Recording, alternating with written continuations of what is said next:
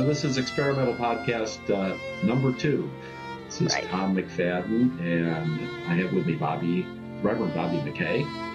Um, and tonight, Bobbie, I wanted to ask you about your interfaith research studies. Well, one aspect of your work on spiritual life was totally unexpected for me because I've known you as a minister and I've seen you in the conventional role of a pastor, leading prayer and teaching and providing care for members of the congregation.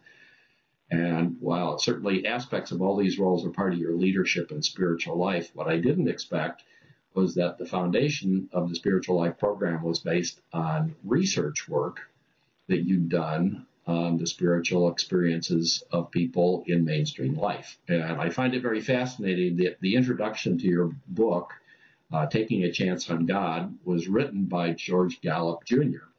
of the famous uh, Gallup Survey Organization. Uh, apparently, Mr. Gallup served as co-chairman of this organization for many years after the death of his father, and so certainly was an expert in research of this sort. And uh, he referred to your work in his introduction as a landmark international study. So, would you tell us how on earth you came to apply scientific research to the study of spiritual life and what you learned from it, how it shaped the direction of your uh, teachings about spiritual life? Well, it's, it's a marvelous question. Uh, I didn't intend to have to do a, a large research study uh, because the United Church of Christ, the denomination to which I'm connected, said that nobody would talk to me about their spiritual life because they didn't have one. And uh, so the idea of the immense study that we did grew uh, through the process. My original plan was to visit 12 churches, uh, United Church of Christ churches in the Chicago area, uh, and and raise two questions of anybody who would talk to me. Having been warned that nobody would talk to me, I was hopeful that I would get a few. So, so I picked out those 12 churches and and decided that the two questions I would ask would be very simple. One was was what does the word and in the beginning, Tom, I took spiritual and combined it with spiritual life. What do the words spiritual life mean to you? In in a simple word association, when you hear the words spiritual life, um, what words come up for you? What, what do you think about when you when you hear those words? What how, do you define it through through the language? Uh, and secondly, given this definition, um, what stories can you tell that fit your definition? And those are the only two questions that I decided that I would use in my starting study in the United Church of Christ. Well, because the denomination thought nobody would talk to me, I thought, well, I better go beyond Chicago. So I spent two years building a nearly perfect statistical sample of United Church of Christ churches located all over the United States large, small, uh, single pastor, multiple pastor, urban, rural, suburban, wealthy, poor, all the categories you could think of, and came up with a sample of 100 churches that fit all the possibilities that we could think of. And visited with them and found out, well, first of all, a lot of people talked to us. Uh, we had at least 20 people in every single church that we visited, and we visited 100 churches. So, so we uh, started out with a big number, and what they told us, almost in unison, was indeed they had had spiritual experiences, but they never talked about them for fear of being seen as weird, crazy, or too religious. But they never forgot them. And given this opportunity, which was so benign and so open, uh, they felt free enough to share what those words meant. And so at, at the end of two years of doing that, I thought, well, my work is done. And then a, a friend of mine said, Bobbie, you ought to go see this Catholic priest named Jack Shea. Uh, I think he'd be interested in what you're doing. So I met with Jack Shea, who was extremely interested in what I was doing, and he arranged to match our sample within the Catholic Church in the greater Chicago area. Hmm. So suddenly we had the same study going into the Catholic Church. And lo and behold, we found the same results. People had experiences with the presence or action of God that were life changing. They were transforming. What that meant was God became real.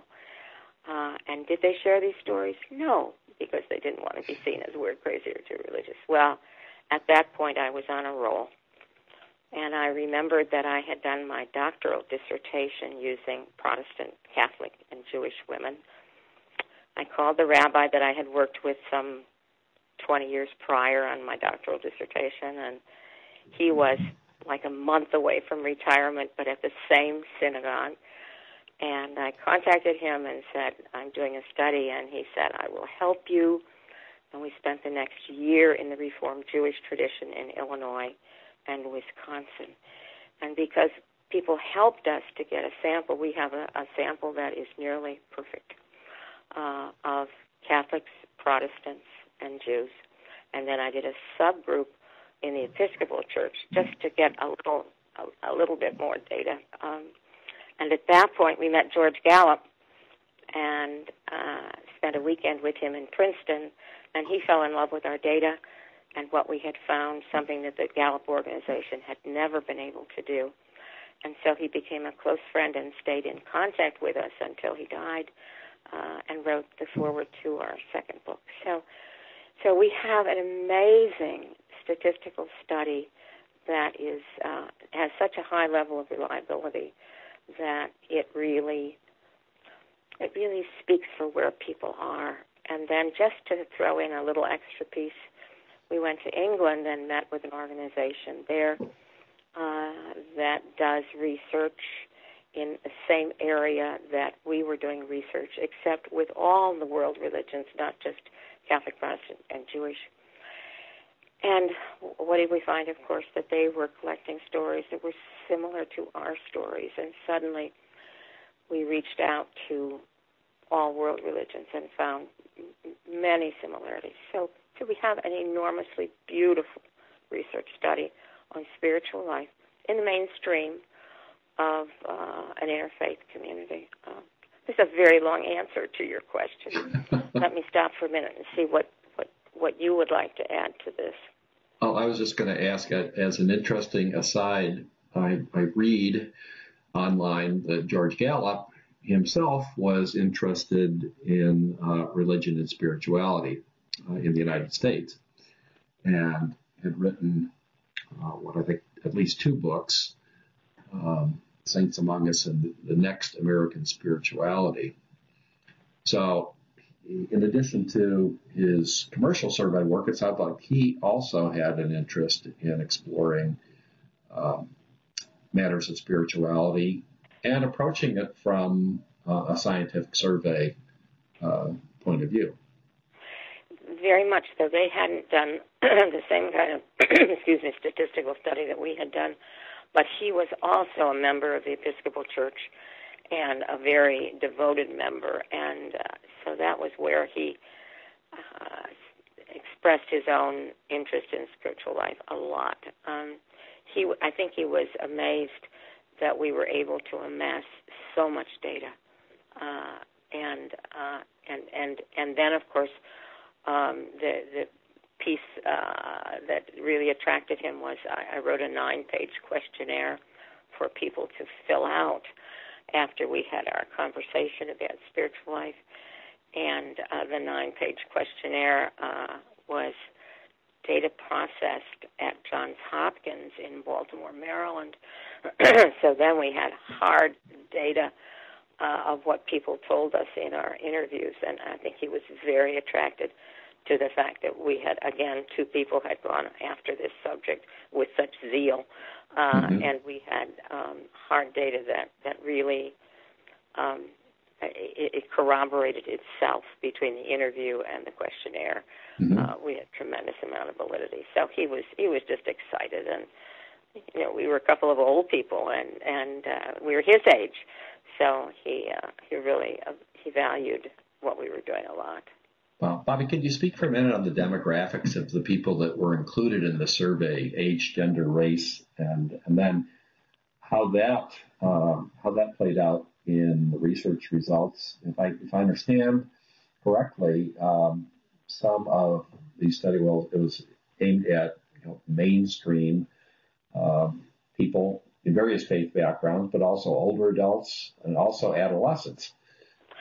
Yeah, we did two additional studies, one on adolescents and one on people over the age of 60. And and both of those were really very very interesting.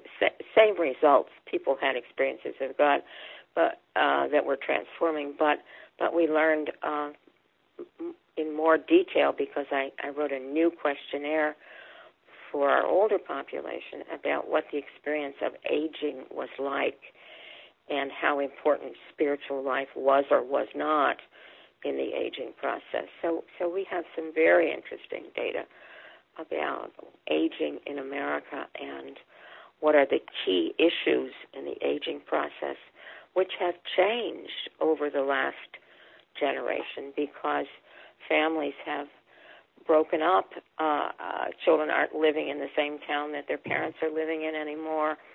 And so, what used to be an assurance that I wouldn't die alone has turned into a who is going to be with me when I die. My kids are located all over the country. Uh, we're such a mobile society now that that that central fact of the family has really changed. And so people are living in retirement homes and assisted living homes, but not necessarily with the family anymore. Mm-hmm. Used to be that you lived and died with the family. That's just mostly not true anymore. Right. And as far as demographics are concerned, George Gallup particularly liked our United Church of Christ study because we went for as as accurate a proportionality as we could find so that we fully represented the diversity in the denomination.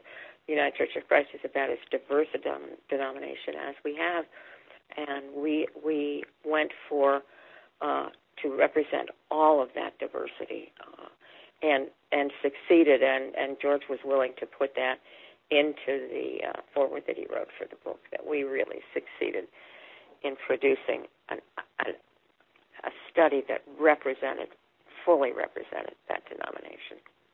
Good. Can you speak a little bit about how this information was captured in the study? Uh, you know, you mentioned that people were relating to uh, certain words, certain uh, and, and shared stories about their experiences, and you also mentioned that you had a, a survey instrument. Uh, yeah, right. Well, a nine-page questionnaire is an extremely long questionnaire uh, with qualitative and quantitative questions. So when I said after each group meeting, when people shared their words and stories, I said, "Now I'm I'm not going to lock the door, but would you take this questionnaire and fill it out before you leave?" Because if you don't, you'll take it home and you'll forget about it, and six months later, you'll feel really bad that you let that nice lady researcher down by not filling out her uh, her uh, questionnaire. So just take a minute now and do it. Everybody always laughed and said, "Oh, sure." And so, so you weren't locking you weren't locking the door, but you were stand, you, you were standing in front of the door. I was standing in front of the door, right? Uh, but you know, it made sense because people get stuff and they say, "Of course, I'll do this," and then you know, you put it aside and you don't get to it, and you say, "Oh, I got to do that." So I figured that this was a way to be very direct about this. And so, of the 2,000 people, we had 1,800 questionnaires immediately. Uh, and, uh, and and that was wonderful. And the the ones where they had to leave, um, we didn't just didn't get those, which is fairly typical. That's so, pretty typical in survey work. Yes. Yeah. Oh yeah. Yeah. Yeah. So, um, but it was fun. Everybody enjoyed that. No, nobody took offense uh, at the reality of what it's like when you get something to fill out and you think you're going to do it and you just don't get around to it. So it was good. So we had all that. So you mentioned that it, it sounds like for many people, uh, there's a certain inhibition about sharing these experiences. And so was the survey process helpful in uh, eliciting these expressions from people about their experiences. And do you feel that that helped people to come to an understanding of what was happening for them spiritually? Well, we started uh, in an easy way on asking people for word a word association is a very low risk level. So, and you can play with that. You know, you can have fun with that. So, in our meeting, we asked for lists for words and literally made a word list of these words, and everybody could get into that. There's very little threat in that. Uh, when it came time to share experiences again in the open group setting, um, not everybody, you know, was ready to do that, but enough people were there that we could collect those stories. And then they had the questionnaire to fill out, and they did it, of course, on their own, still there. But by that time, they were opened up to the subject. So, so we got wonderful stories in the in the nine-page questionnaire, along with uh, more quantitative questions like age, uh, marital status, uh, educational level, uh, membership in a church, uh, activity in a church. So, so we got a lot of that those answers because by the time people got around to that, they were relaxed and feeling good, and they they were doing something nice for me, so that was a benefit. Um, so so the the questionnaires were were fully filled out. We asked even asked people if they would want to continue talking about this, uh, in what kind of setting would they like to have that happen. Uh, so we have the factual material we know uh, in our data set, um, whether people had a high school education, a GED, uh, no high school, or whether they had a PhD. So we have all that, whether they were married, mm-hmm. how long they've been going to church, how long they have been going to the current church that they're attending. So we get a picture of are you a new member of a church or have you been around a church for 30 years? So nine pages, you get a lot of data. So, yeah. So in studying the results of the survey, what were what were the results? What did you what did you find when you sorted through uh, the survey? And that's a large size survey. We're talking about several thousand participants. Oh yeah. Uh, for yeah. for a survey of that sort. Well, we found that the survey was the written form of what we heard spoken. In other words, um, we we we went from from words and word association into experiences. So in the nine pages, they had a chance to to try to describe an experience they had, to also set up all the data information we wanted, age, gender, all, all that sort of thing, um, and uh, and and then they had uh, a number of questions about what happened to them after their experience, their God experience. Uh, and and that was incredibly interesting because people said things like, "Well, after my God experience, I became less angry," or "I'm living more in the present rather than in the past or the future." Mm-hmm. Uh, and that really surprised us because those are really healthy outcomes. To be less angry is a wonderful outcome.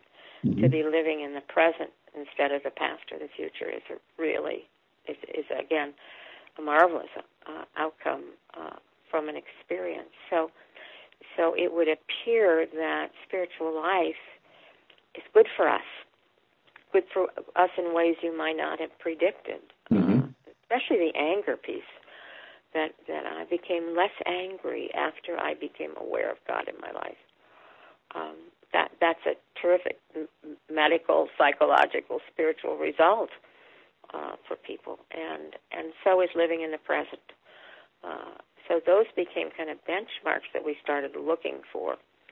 Uh, we tried to get people to describe their experiences, but their experiences were very diverse. I mean, there just multiple different ways. So so we didn't find as many trends that we could follow.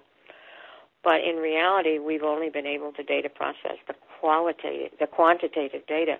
We have not been able to data process the qualitative data because um, uh, Lou and I are the only people supporting this project, and it's just too expensive mm-hmm. to get the qualitative data analyzed. So that is a rich source of data that we have not been able to get. But we can tell you with absolute certainty who our population was, what their educational backgrounds were, how long they've been in the church, what they wanted to see, how their ex- experience affected their lives. So we have all that data. We just don't have all the stories right. which is what the qualitative data is all about.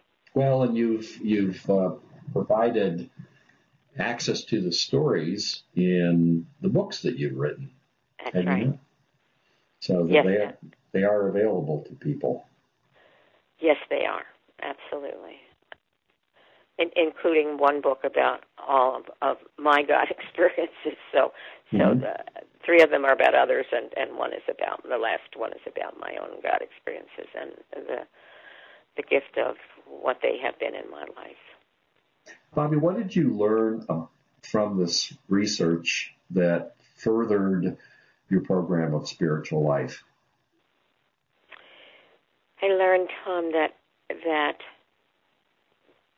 everyone at some point in time has had a God experience, and by that I mean some experience in which God became real, and that when that happens to people, it's a life changing experience. When you can say, I know that God is real, then it shifts you from saying, Well, I believe in God, to the reality that God exists not only in this world, but in my life. And I, I've learned that that's pretty universal. Our sample is so good that if our sample says say, something like 92% of people had had one of these experiences, you know that it's a pretty common experience. Uh, so I've, I've learned that people have these experiences, but they, number one, have not talked about them for fear of being seen as weird, crazy, or too religious. But more than that, um, have not been able to explore what that experience means because uh, it, it, it's a, a sudden surprise to think that God is real, not just something in the Bible or the Quran or whatever, but that God is real and God is real in my life. And our, our churches don't always promote that idea, so we don't hear it very much. Mm-hmm. But it's a very profound experience and it's a very profound piece of knowledge. If God is real in my life, it changes the way I live, period. Mm-hmm. And so it's not that I have to learn all the rules of right and wrong. It means that if God is real in my life, it's inconceivable for me to do something that's hurtful or harmful to someone. Just inconceivable. I can't do it.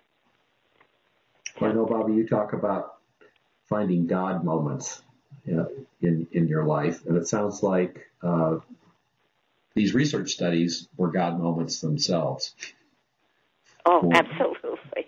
Uh, yes, Tom, that's a wonderful observation. Uh, the the whole thing was, uh, and of course, knowing that people have these experiences but don't talk about them, it became my challenge to find a way to help people talk about them. So that's when I started the Spiritual Life Team program was to provide a safe place where somebody could find their own God experience and share it.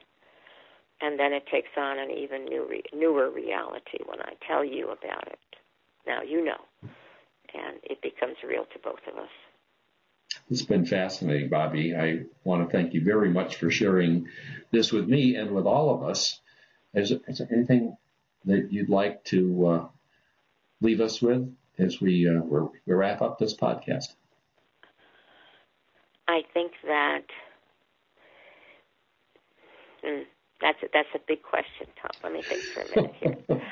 I think talking to you makes me realize what a a wonderful connecting experience a God experience is because there's so many people out there that have had them but have been afraid to talk about them. So I guess I would say to anybody listening, pick a special friend that you trust and explore the possibility that both of you have had a God experience at one time or another in which God became real and see what happens. But pick carefully especially mm-hmm. the first time. You want to pick somebody that isn't going to say, "Are you kidding?" or "I don't know what you're talking about." Or you're really crazy or overly religious.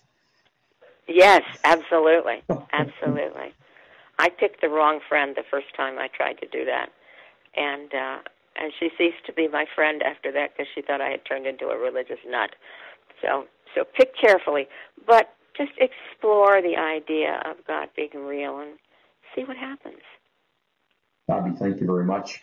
I'm looking forward to our next podcast, and we will uh, we'll have to figure out what that's going to be. Thank you, Tom. I really appreciate your doing this a lot. Thanks a lot. Thank you, Bobbie.